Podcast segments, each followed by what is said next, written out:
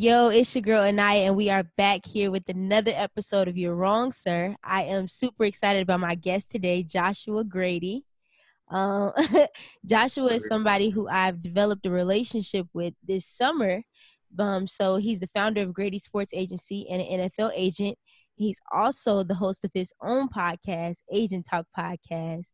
Um, and we developed our relationship through his program, the Agent Academy. Um, so basically, the Agent Academy is an academy where Joshua is teaching you everything that he's learned um, concerning marketing, contracts, etc.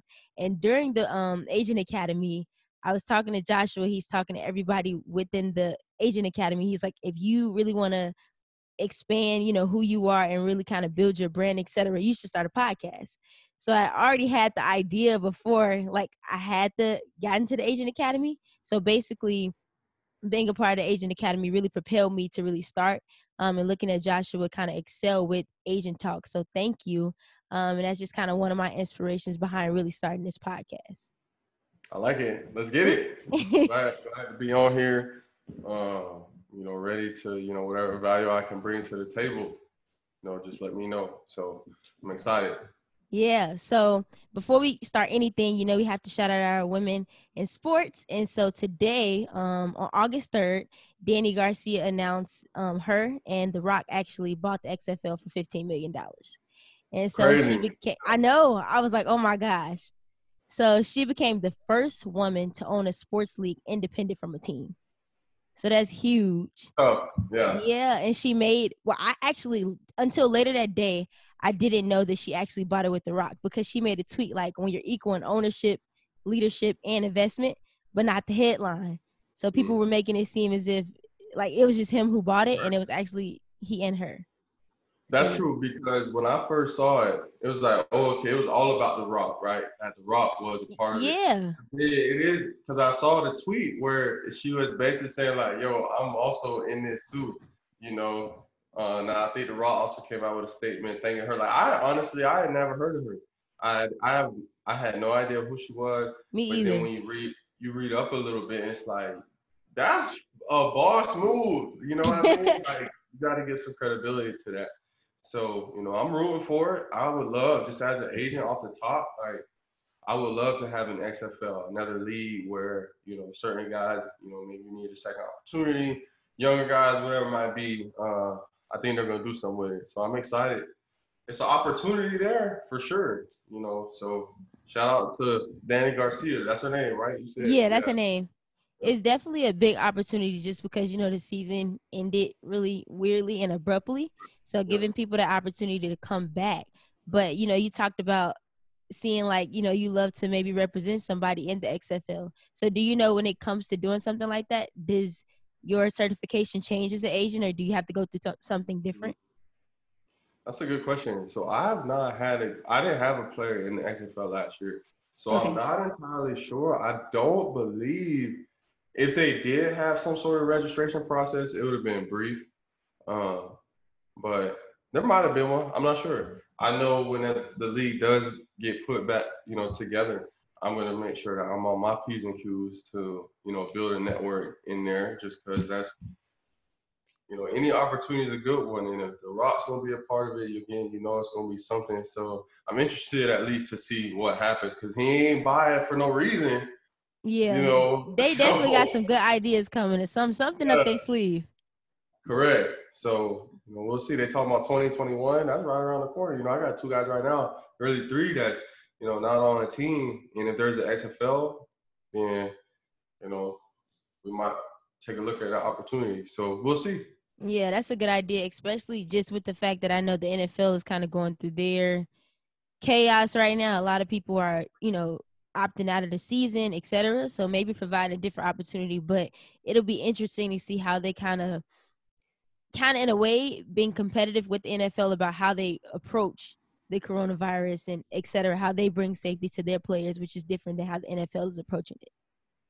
Correct, for sure. So I, you know, and that's the thing I've been, you know, even talking with some of these college guys, you know, really, we can really get into it. You know, there's so much uncertainty with what all's you know, about to transpire. I will say, just from talking with my guys that are currently in the NFL, I know that the, at least to what our knowledge would be is that the right circumstances and the right, excuse me, better so the right steps are being taken to, you know, maneuver through these circumstances, whether it's in the facility, um, you know, different practices or protocols that they have in the building, on the field, you know, so it's, you know, at least with the NFL now. Now college, you know, it came out today. Colorado State was telling their players, you know, don't report.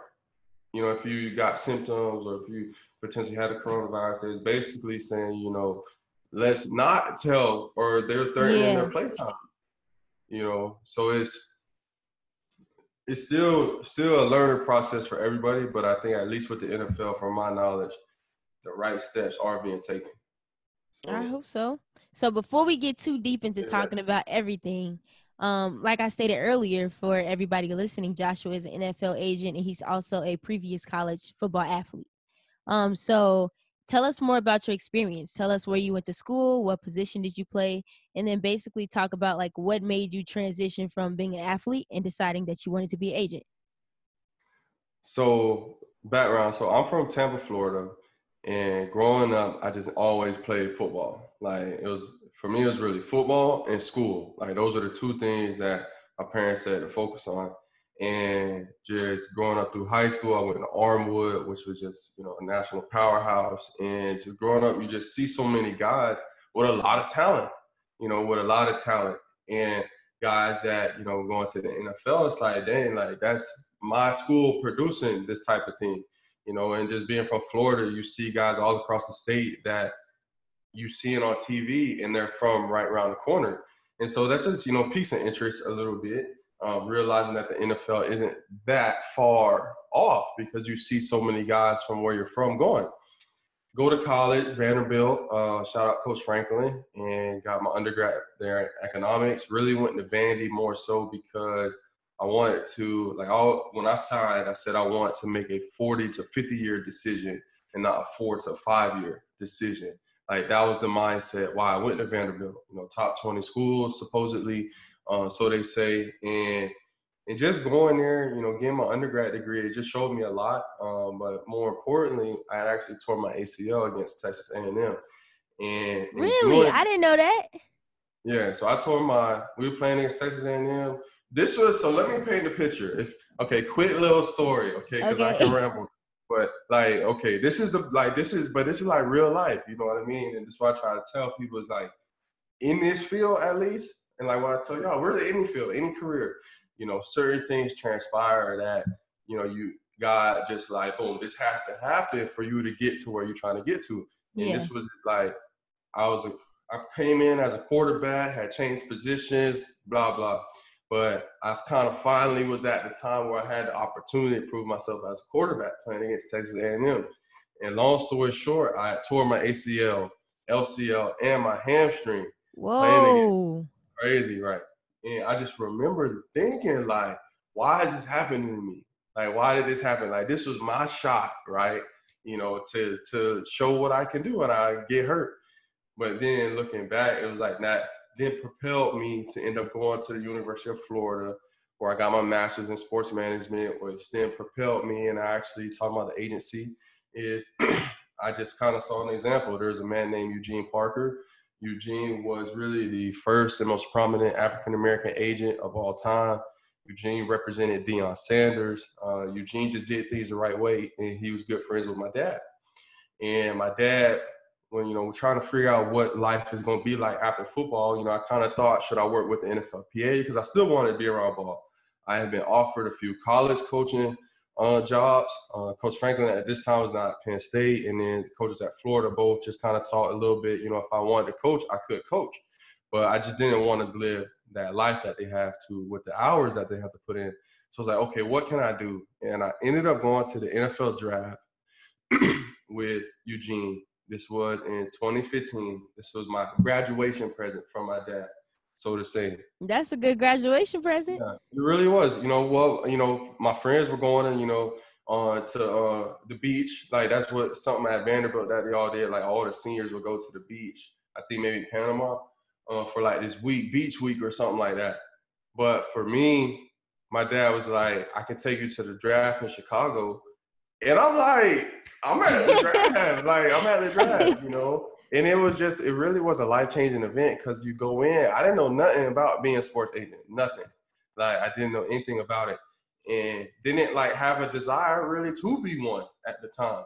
But being at the draft, like Eugene represented Dante Fowler at the time, and Dante went number three overall to the Jaguars. And being there, like we were at the draft, you know, like had dinner with Dante and his family right after he just got drafted, number three overall. And just being in that space, you know, with Eugene, with the family, and I had known Dante for a while and his family, it was just like, this is kind of cool. You know, it's kind of cool. Like this was the year Jameis Winston got drafted, Marcus Mariota, a few, you know, notable names. It's just like, dang, it's kind of like, this is legitimate. Uh, and so for me, the plan was to actually work with Eugene, uh, you know, when I graduated so I can, you know, become certified. And unfortunately, Eugene passed away in 2016.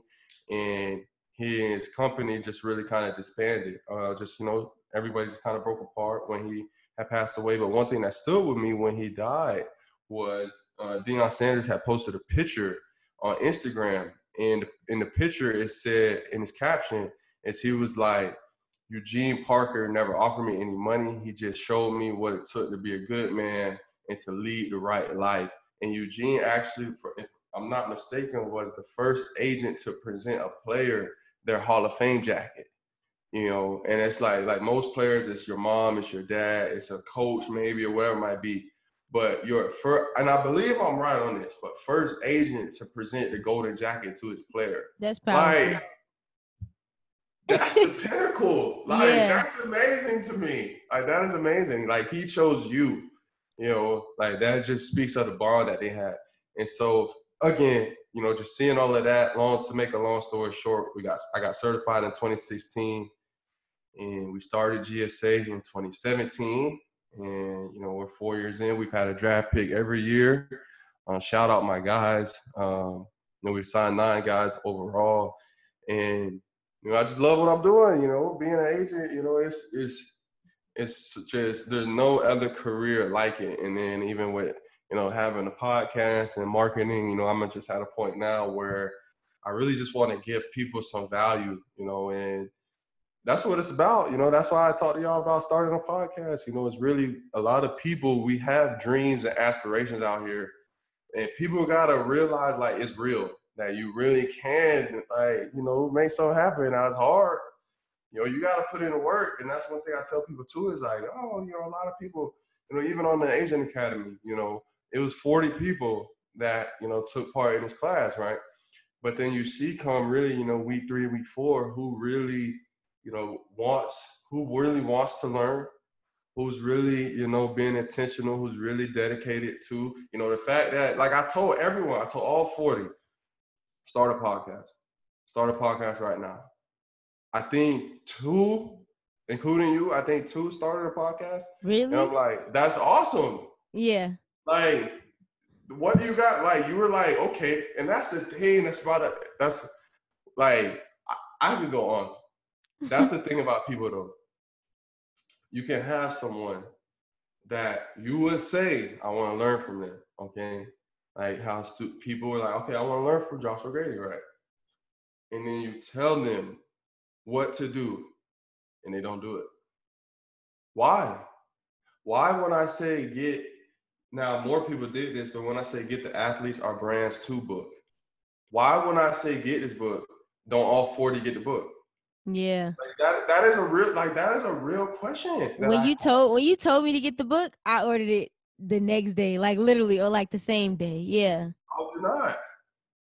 Like that's a that's something and that's to me that I guess at a basis, that's what I try to tell people is like, look, in this field at least, because this is only like I'm in this. This is what I do. I do marketing, I do you know work somewhat in investing. I'm an NFL agent. In this field, all you got to do is put the pieces together, do stuff that makes sense, and you can have a level of success. Now, how successful is really dependent on your definition, but you know anybody really could come in here, provide value. It's endless opportunity. I agree totally. So we're going to talk about just the history that was made in the NFL draft this year. So, for the first time in NFL history, more than half of the players selected in the first round draft were represented by black agents. Now, before we get into that, you mentioned Eugene Parker earlier. And a majority and many of these um, agents who had these players in the first round, like Nicole and others, talked about Eugene's impact. And so you were under his mentorship and you talked about having that relationship with him and things really kind of not going your way due to his passing. So let's talk more about, you know, when he passed, how did that make you feel? Feeling like, you know, I'm going to have this mentor, this person to come and directly show me, you know, step by step what I should do. And now my plan didn't go as accordingly. So kind of how did you move forward to that and and what truly would you say that he's taught you that you're continuing like to use right now with the agency?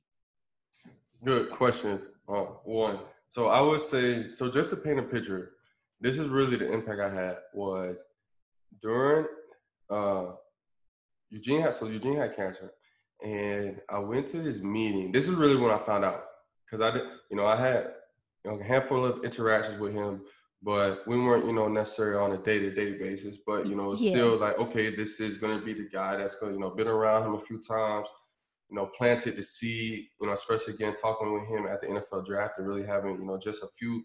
That's all you really needed. A few moments with him, and it was like, oh, okay, like planted, you know, just to be real. Um, and we were at this meeting. We were meeting actually with Vernon Hargreaves. It was me. So Vernon played for my dad. My dad coaches seven on seven football in Tampa. Uh, Vernon played for my dad, and I played with Vernon um, my senior year at University of Florida. His dad and my dad were good friends, so it was just you know so relationships there. And we were going on behalf of you know Eugene and his company to this was a basically recruiting meeting with Vernon because my dad had a good relationship with Vernon and his family. Um, and in this meeting, was, you know, you talk about agents. Uh, Tory Dandy was there. Tory's now with CAA, you know, really killing it. Uh, just a few of his, I want to say, he's DK Metcalf's agent, uh, AJ Brown, uh, Deebo Samuel. You know, he works he works with with these guys, uh, and you know, just very notable guy. Another one, Doug Hendrickson, worked with Marshawn Marshawn Lynch, for an example. And it's like these were the people in this meeting and then Eugene, I thought he was gonna be there, but he was actually calling in on FaceTime because he had been at in their terms at that point was sick. All we knew was he was sick or something, you know. Wow. Uh, and then it just I want to say maybe it was three to four months later he had passed away, and so in that time, one, it was just impactful to me going through what he was going through now, looking back at it, and he was still like dedicated to his craft, even just being on the FaceTime. Yeah. You know what I mean? Um, so that was one. And I would say just now what he's taught me just from again, you know, you didn't have to be around him all the time, but for me was the fact that he did things the right way. He wasn't trying to buy players. Like that's something very common, you know, in this field. Uh, he just really wanted to bring value and be a role model. Like one thing, you know, Deion said in his caption when he had passed away was Eugene, you know, taught him how to be a dad, taught him how to be a brother, how to be a friend, you know, and it's just that's the model right there. Like that's why I do what I do, you know. So that's what I'll say, you know, just trying to bring some good value out here, you know, to these guys. Yeah, and then seeing him, you know, kind of there was kind of this trend or a lot of people talk about when they were younger, they didn't see a lot of players being represented by people of their color. And right. so seeing somebody who's, as Eugene is prominent and kind of a history maker and having those relationships with Deion Sanders and really Hall of Fame players, would you say that that gave you um, more conf- confidence or did you feel more comfortable feeling like if Eugene can do this, I can definitely do it? Correct. Yes. What because what we all need is to be able to see someone doing something that we want to do and it just makes it real. You know, it makes it reality. That's why you know probably for you, that's why you wanted to come to the Agent Academy. Yeah. You know, when we gain exposure, when you gain experience, when you gain just being in proximity, you know, and really seeing it being done, it's like okay, like that's really what it looks like. Because on you the know outside, you can look, do it. On the outside looking in, as an agent, it's like okay, you think like there's a lot of perceptions. Like you gotta wear this, you know, suit and tie you gotta have this big bankroll. you got to do all of these things. And, you know, there are some truths out there, but there's also just a lot of myths, I think, as well. And, you know, for me, it's like, this is my life. You know, I'm on the couch, you know, working as an agent. You know what I mean? So I'm able to teach a class, you know, on the Zoom. So it's like, you know, trying to, you know, just present some truth out here. I would say. Yeah. Like you said, always having that person to, you know, look towards. Like I kind of and I think the importance of the Agent Academy Important. for anybody who's gonna be interested. Um like seeing you. You know, it's a lot of things we learned that we didn't even know was a part of being an agent. You know, a lot of people talk about capital, how much is needed. We don't know.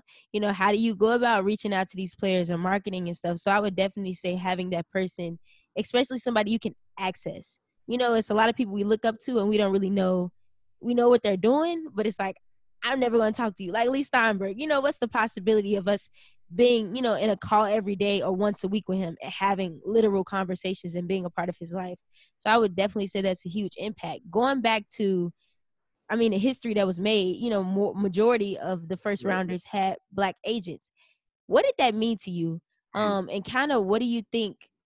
Why do you think that happened? You know like if this is the first time this happened what influence these previous seasons or years do you think has had like brought us up to the point where majority have black agents?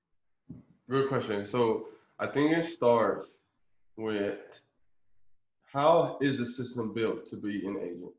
That's how so you have to start with there how is the system built? So the system is built where you do have to have capital. One like you have to have capital to be an agent. You know i don't know why the combine training process is how it is. Like I've never gone back to actually think like where did this come from, but it costs money. So that's one. The system is built on capital and connections. Someone that can have those two can be successful in this field. If you have both of those, okay.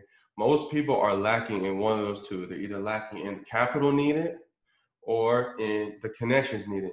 What has happened in the past with people, black people that maybe want to be an agent, this is to for transparency to, to be an agent is you get put in this box where it's like you we know you don't have the capital, but you have the connections.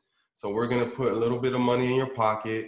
You're gonna bring us the guys. We're gonna make the real money, but you know we're gonna give you uh, just this little you know payment up front just to satisfy you, so you continue to bring guys out. You know why? Because you know that's even if you look at you know for myself, uh, I'll be very transparent. There was a coach when I was at Florida that said he was, and I, I like I tell people this.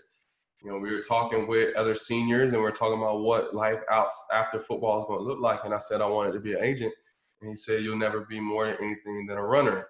That's and ridiculous. That's, like he said that, and I'm like? Like, why would you say that? You know, but he did, and that's fine. Um, and that's what a runner is. It's just someone that goes recruits, brings a guy to an agent, but you don't have, you know, it's no ownership. It's no, it's really just, you know, you're just the middleman. And that's what happens with a lot of uh, just a lot of these people with a lot of these connections, these resources, but they don't have the capital, they don't have the, maybe the education. Just because you know when the NFL is different than the NBA now. The NFL, you got to have an undergrad and a master's, or you have to have seven, be able to show that you have seven years of sales experience. You know, and so that's a lot more, you know, restrictive than, you know, a Rich Paul can have happened within the NFL system the way it is right now. You know, that's just the reality of the situation. And so I think that's why. But now what you are seeing is, like you said, you know, maybe you, started with a, a Eugene Parker, but you know, Eugene taught uh like, you know, Tory Dandy, for instance who's now you know doing whatever he's doing with you know a CAA, and then that becomes a, a an opening for David Mulugheta, you know, which becomes an opening for Nicole Lynn, and an opening for Joshua Grady, and then an opening for Aniyha, and then you know that's how that's really how it is, you know. Yeah. You, you, you branch off like that's even you talk about Nicole like one thing that I've been inflated from is I saw her at the Senior Bowl in 2019 we talked for maybe you know none over time, maybe five minutes, and she just she dropped a nugget. You know, we were just talking about uh, something in recruiting, and I just asked her a question. She dropped a nugget, boom, and that's how it is. You know, just each one really being able and willing to teach, and, you know, and to pass it back. Because mm-hmm. so, it's like that's the thing I've been trying to tell people in this field. Like, it's over 250 guys that get drafted every year. Okay, like there's a lot of pieces to the pie. Like there's a like again to be fully real, there's a lot of money that can be made in being an agency with as many athletes as there are, and it's like for me to not be able to help you get you one, you know, like yeah. go on, get you, get you two, three, four. I don't hate, you know, because I'm gonna get my piece. This person get yours. Yeah. You know, like you can't sign everybody, so it's like I just I don't be understanding. I don't know, but that's that's to go back to your question. That's how it happens. Is you know people being able to teach and pass it back, and then the resources as well as doing the same thing. You know, for me, I'm blessed because my dad is a big part of what we're doing, and he's just saved up capital to allow me to do what I'm doing with my company. You know, so connections, capital, two main things. If you can get both of those, you can do this. Okay. So connections and capitals, those are the two nuggets that you're leaving the listeners with. And so with that being said, you know, you haven't personally landed a first round um, draft pick yet. So uh what what would you say kind of you know what's the process in getting there you know or how does that go especially when you see black agents solidifying these players like nicole and david um, what's your process in getting there to the first round and being another part of history, and being another agent that players are actually um, trusting kind of with their future? I would say for us, like what is with being an agent is is to me when you, especially when you're starting off by yourself, it is very progressive to where excuse me very progressive to where you start like typically what you're gonna do, and this is how it was for us. We had a six round pick. We're talking about like this is just straight philosophy. I was imagine, you know, we had a six round pick first year, then we had a fifth round pick, then we had a fifth round pick, and we just had a seventh round pick where two guys signed in free agency. And what it does is now, okay, maybe your fifth round pick has a maybe Jordan has a thousand yard season this year. And then maybe Byron gets five or six sacks with the Patriots and then what that just does naturally is now when we get into these meetings with these first rounders, second rounders, whatever it might be, is it just gives you a little bit more credibility. And I think that's one thing I had to do early on is you really, as an agent, have to put yourself, if you were the player and you're looking at your company, what would you think? You know, would I, where, and just be real because for us, we can yes. think like, like I'm the best. I think I'm the best agent out there. like yeah. But you also have to be real and be like, if I was this person here, based on all the research and talking with them, would you end up signing with what I end up signing with GSA, right? And are we at that point now? I think it would take a very unique individual that was like, look, I really want the, you know, intentional approach, such and such and such, which is not a very uh, common, you know, mindset that a lot of these first rounders have. For a lot of them, they think, especially, oh, you know, I'm a first round pick. I gotta have a, a big production, you know, all this, which is fine. Like that's perfectly fine. Um, but I think we'll get there. I think what it's gonna take is just kind of like we said, it's gonna be somebody I think that we build a connection with. Why there's gonna be, and this is, and it hasn't happened yet, so I guess we'll find out. But I think it's gonna be someone either that's maybe from Tampa someone that uh, maybe played for my dad, someone that maybe went to a school of a player that we already have, some sort of something of that nature because that's what it's been for before. All of the guys that we have signed have been based on previous relationships. Connections, yeah. From, yeah, whether they're from my high school, whether they're from a family friend, uh, whether someone referred them to me, like it's always been due to connections. Every single one of them, all nine, you know. So I think it's gonna happen. I don't know how, why that's 2021, 2022, but I think at some point soon, I think it's inevitable if we continue to do the right things. Yeah, definitely. Plus, you saw, you sign one of these guys, that's a fifth round pick. They pop. It's up. it, it make you look at it a little different, you know. Yeah, I I totally agree. So you know, during the Agent Academy, always talked about, and you just said it here how a lot of the people that you have signed, it's always been a connection. You know, you always talk about emphasizing when you're going into a meeting with the player or whatever, trying to figure out what's the commonality between you or their family members and so you can really build a relationship outside of just sitting down like do i want to consider you as my agent and so speaking on networking my perspective when it comes to like majority of the first round picks having a black agent or one of them representing them, whether it's marketing or whatever, I think that it basically builds credibility for black individuals to maybe get closer to the front office or ownership within like NFL teams.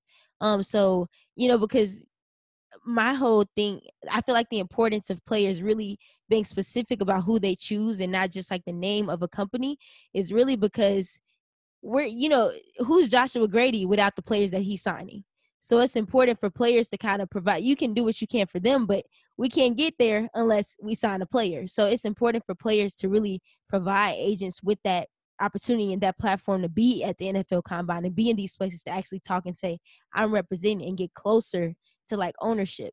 Um, so what would you say, you know, in the NFL, there's been just kind of a lot of racial issues and a lot of racial problems. What do you say? Do you think that that'll have an effect on getting um, black agents or black people closer to having a position with the ownership? And what do you think that will take? And, you know, what do you think that will take? So I think we are taking steps there for one. Uh, I think that if, if to me, to the model to follow is the NBA when it comes to sports in general. For for the most part, I would say not all issues, and the NBA really has steered you know the way for certain things to you know happen. One of those things is you know that's been common is player empowerment. For example, you know to be able to speak on the topics at hand, the NBA has led the way in that. You know, players from the NBA have led the way in regards to marketing ventures. They've led Definitely. the way in regards to social, uh, you know, matters. Like that's that the leap in regards to operating with the coronavirus. You know, the NBA is just it's the best. They're like the only league that just has it all together right now. It's so crazy to me. The NBA, for however reason, is just the best. Like somebody's got to be the best well ran, and that's them. You know, so for me, going back to what we are saying is, you know, when you see what the NBA is doing, right, and with these players and getting involved with these owners and, and agents getting involved with whether it be the owners or the GMs, and is, you know, you look at a Rich Paul. You know, for me, that's one thing he has paved the way for is, you know, when you see like he's tight now with GMs, he's doing the deals, you know, getting getting the things done. And what that does is it does open up the door for a job like a, like you said, a Joshua Grady, because it's like, okay, like it's for whatever reason. Now one, this whether you're black or white, to me it should just be about like, can you get the job done? Like that's the reality. But it's also that's not the reality. Yeah. You know, but what it does for like a Rich Paul to be able to do that is people be like, like one, it's like, oh, like he, you can't say nothing to me because look at him. You know, he he the top agent in the NBA. You know what I mean? Like that's that's the truth. But what it also does to me, more importantly, is it inspires others. You know, inspires other young black men to be like, and black women to be like, oh, okay, like I can do that. Like that is a reality. You know, that to me is where the power comes instead of being like, oh, okay, like I have to, like you don't have to play basketball to be involved in the NBA's operation. Not at all. I know a lot of people who've never played basketball before and in front offices, you know, all type of stuff. Just mm. because they know they understand the business, like they they have a lot of credibility. Correct. It's just so many. That's a that's the reality, and that's why I like like the path that I'm on and try to illuminate to people is there really is just in the there's so much opportunity out here and if you really just bring value to the table, you know, you can really now, now where we are, like if you really do have certain things going for you, you really can do whatever you want now. Like that's one thing I really believe. Like if you have certain things that line up for you, you really can do anything. You know what I mean? And we've seen that. You know, there was a time where, uh, know, like we said, a, a, black woman wouldn't have a first round pick. There, it never would have been thought of. But now, you know, that's different you know so the opportunities at hand for sure yeah and then touching on that with the opportunities and talk about the rooney rule um mm. so what what are your thoughts on that so for people listening if you aren't aware it's basically an nfl league policy that requires teams to interview ethnic minority candidates for coaching jobs initially and now the general manager job position so they don't necessarily have to hire them but they do have to interview them um kind of give them a chance to speak So what what are your thoughts on that and um so far? Okay, so a few things to unpack regarding the Rooney Rule. One, the Rooney Rule, to call a spade a spade, is nothing more than you know a little band aid on just a bigger wound and it can. Oh, that's all it is. Yeah. That's it. You know, that like really, if you like to break it down, okay, like on the surface, it's like, oh, okay, like it sounds good. You know, every team was gonna they're gonna interview, you know, people of color, minority, uh, you know, in every search, okay.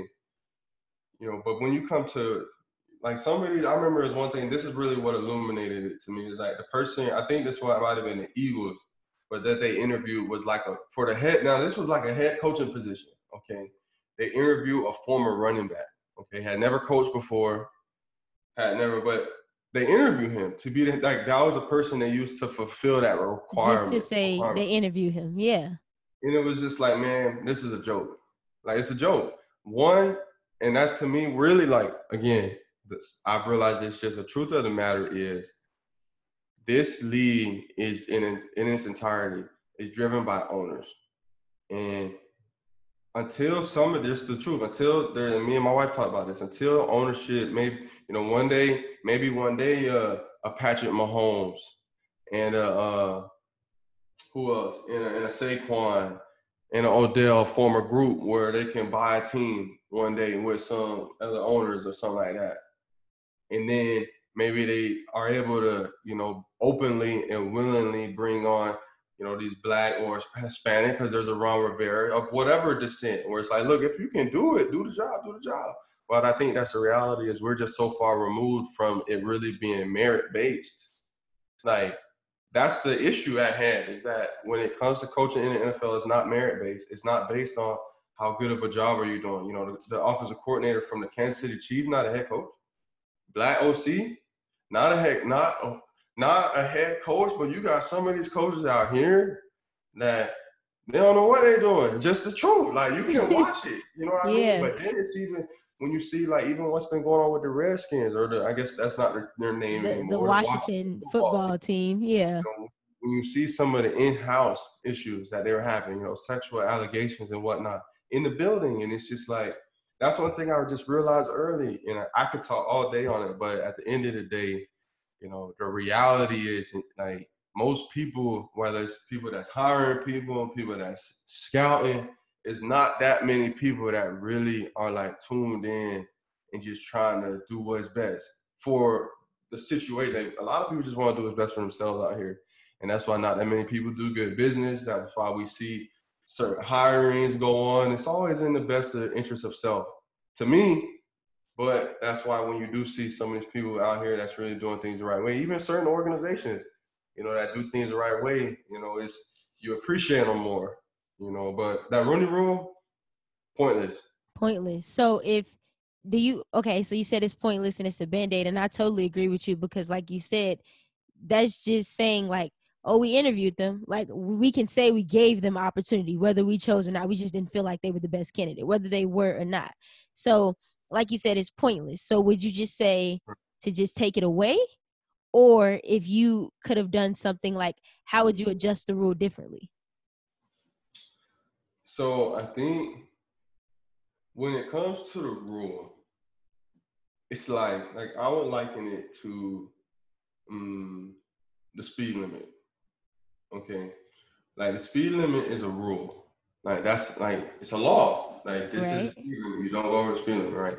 It's implemented, but I would say the rate of return of those that see the speed limit and that follow it probably less than five percent.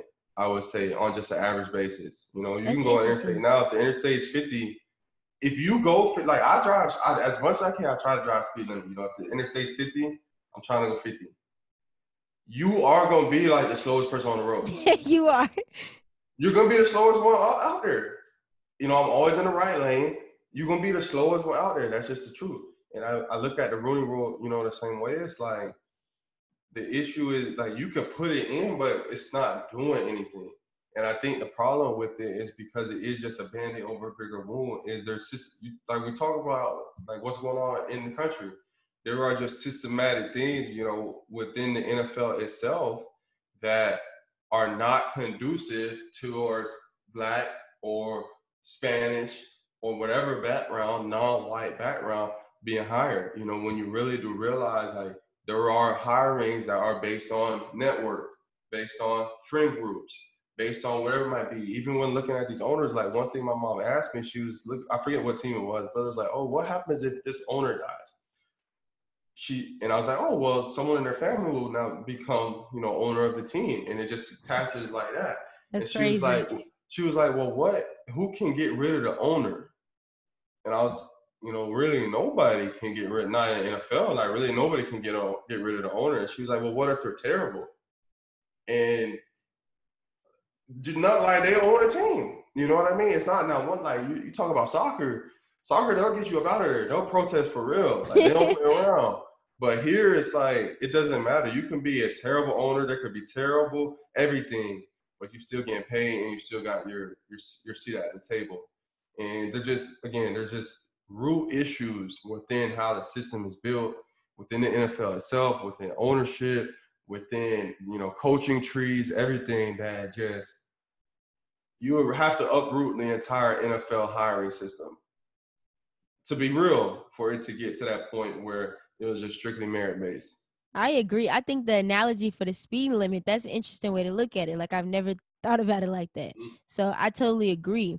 Backtracking a little bit, we talked about getting black players and black agents, you know, um, black players signing them you actually um, represent a white player, Sterling. Do you think that it's harder to get white players to sign with you as a black agent? Good question. So we actually represent two because we also Joey Magnifico is also white. Yeah. Um, okay. Yeah. So we have we have two. I would like a little background about both of them. So Sterling went to my high school actually. So Sterling, I was introduced to by my linebacker coach who put us in touch. And then Joey actually is uh, my college roommate's brother-in-law. So just you know relationships on both ends. Uh, I would say now that's a fair fair question for sure. Like I even asked my you know my wife's white. I asked her. I said you know in recruiting, do you think that when I reach out to a white player, like they look at me like with any sort of um, I guess I would say almost discrimination. Like, oh, he's black. Like, what can he or whatever might be. Like, some I don't know. You know, and I don't know. So, but these are thoughts that are in my head. Is like, if I reach out to them, are they gonna be like, oh, he's black? Like, that's not no no chance. Um, like, and I will look like, I and again, fortune transparency. Like, I look, I'll go on their page and just see, like, dude, are they hanging out with any black people? Like, that's really something I will do. Just try to paint a picture. Like, again, just to be real, and it can be like different. Like sometimes just while it's a conversation, um, you can sometimes, and I think even make things up in your head where you maybe you're talking with a parent and you don't think they are taking you seriously, but maybe they are. You don't know. I know I will say, and this could have been a fair question, maybe it wasn't, but I had actually a player's. This was a player's girlfriend's mom that had asked me, you know, about where we get our finances from. And do we have the financials in, in order to you know ensure such and such whatever. Now maybe that was a proper question i don't know but a part of me took it as oh, okay well i'm young and black so she thinks and again this could be made up in my head. Yeah. Or it could also be true i don't know but these are thoughts that definitely come across the table uh, i think for sure more than anything to and this is this i guess a little different in your question two is with a lot of these young black men because they have not maybe seen another successful young black man. I think they can also have doubt on me because I am a young black man to see like, oh, okay, because something that can be a common thought is, you know, when it comes to business, it, I have to go with this white agent that comes in with the suit and tie, with the suitcase. He looks more credible. He, he just looks more credible, and that's really it. And then you know, but I think we're getting to the point now to really kind of tie everything back in, where a lot of these players are realizing that's not the case. And even like with a Sterling, with the Joey, going back to the original question, like them two don't care. Like Sterling, you know, I met I met Sterling one time, and like Sterling, you, and you just said before the you know before the show, you had listened to our episode with Sterling on the podcast. Little plug at Agent Talk. Little plug at Agent Talk. Go listen.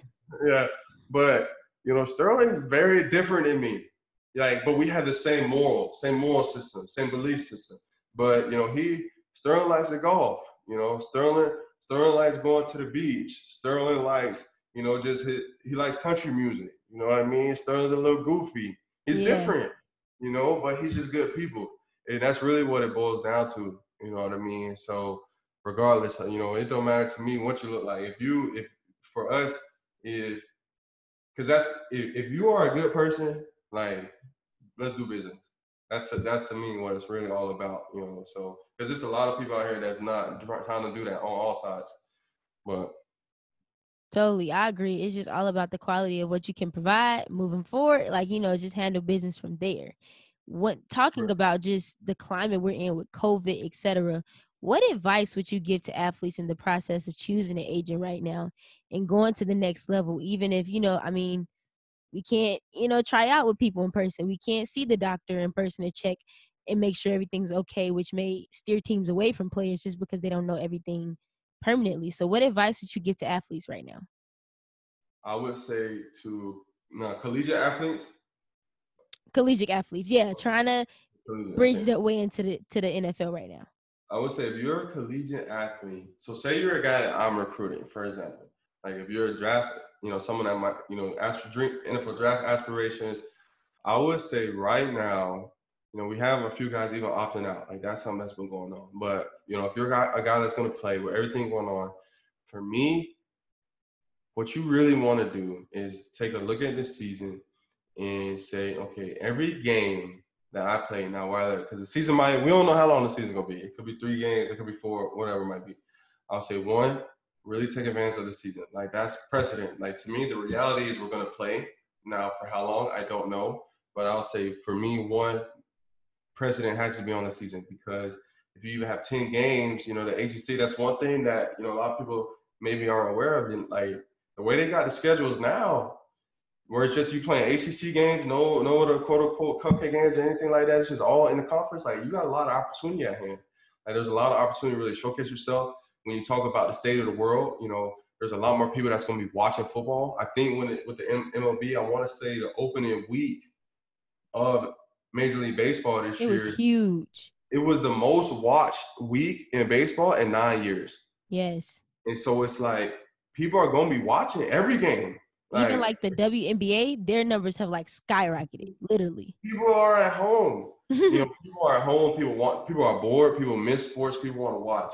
And so, if you're a college guy, like to me, that you're gonna have the most eyes on you, probably that you ever have, because everybody's gonna be watching. So that's one. Now, when it comes to the virus, I think like certain things do need to be taken into consideration. You know, at your school, because again, we talked about Colorado State earlier. Won't get necessarily into that, but not taking the right protocols. But at your school, what are they doing? Do you feel safe? Do you feel like you're able to, you know, operate in a in a manner that you feel to yourself like I'm good? You know, for a lot of these guys that I've talked with, they ready to go. You know, they're ready to go. They're ready to play because for you know for them it's like this is my way. Like this is you know I'm I'm playing no matter what. And then really from there, just on the branding side, we won't get too far into it, but you know, in light of the world that we're in, you know, I, I talk about it, creating content, you know, whether that's through pictures, videos, uh, you know, getting a day in the lifestyle thing. Like that's one thing I would do. To me, like this is a slight plug for if you are a college athlete now, like the fact that I'm thinking about this now, this is something I'm going to introduce to some of my guys that we're recruiting. If I'm a college athlete right now, I am doing a like some sort of mini docu series where it's just right on your iPhone. You record your experience playing with COVID, like during COVID and just like someone, I think you said this to me, like buddy that you know went to the NBA bubble. Yeah, and, Matisse Thybulle. See? So much attention from it, like so much, and he's only a rookie. That's what kills me even more. Like he's probably the most popular rookie right now. Then like you know up there with Ja and Zion right. just because of a video. You know, just because of a series. Just because of that, now people know who I never heard of him, but now I know who he is. You know, and so and I told George, I was like, look, if he now this is up to the player. Like for him, like this is not his agent doing all of this. This is not somebody else like film do like he doing this because he's like I want to do this. And that's the thing where a lot of guys would fail. I think is he's very intentional about it, which you have to be. But like I told like a George, you know, and again, you can do it on your iPhone. It's nothing over the top. You get it sent to an editor, you put something together, whatever it might be. But you know, being a rookie in the NFL during COVID, like that in itself can be something where you're putting it out to the world. You're able to, and there's just so much more you can do. We talk about the brand and all that. You know, I won't get too far into that, but that's where my mind would be. If you're a college guy, I would document that time, like this whole year. Like I'll document this whole year. You know what I mean? So that's where my mind would be, uh, just because there's a lot of potential in doing it. I agree. Like we talked about, Matisse is getting so much like attention from it, and like interviews on GMA, like so many other places that he would have probably never had the opportunity to maybe as soon. Um, so I, I just and plus like COVID is going down in history books. Like people are gonna look back on this who weren't a part of this, etc., and figure out like what was really happening during this time. Um, so I totally agree with that and just making content. So all athletes listening, make sure you pick up these nuggets and really take them serious, seriously. And one more thing, we're gonna finish it out. What was your idea about the Redskins changing their name to the Washington football team? Personally, for me, I don't think they tried. I think it was just something they really put together and like it was just gonna be what it was gonna be. Okay, so I think that I think they're gonna come out with a name. I believe they're still coming out with a name. Uh, now I don't think you should have ever came out with that name. Like the Washington football team is like, okay, like to me it was like, what was the purpose of that? Yeah. What was the purpose of that? If that's not because supposedly I don't think, at least my understanding is that it's gonna be changed to something. Now, so I think for me, I would just skip that whole process of that and just like people still call like I still call them Washington Redskins. Cause like what it's just that's what it's until you come out with a new name, so I think they will end up coming out with something. Now I don't know what. Um, but I guess we'll see. You know, to me, it's it's a thing where I think they're just trying to appease people at this point right now. Yeah. With you with the name to like even I like even if you're being real, like I'd rather them hire a few uh you know coaches that have our people of color than change the name of a team. You know, I'd rather them get more opportunities out here to those that don't have them than for them to, you know, just change the name of the team. Like, you know, that don't really do much to me at least. But I'm also not uh, from that tribe, so I guess I'm from a different point of view. But I do think, I guess in short, they're gonna change it to something. What that is, I don't know. Um, but now there are some names that do sound good, like Red Tails. They say it's gonna be red something. I guess that might be corny. I don't know.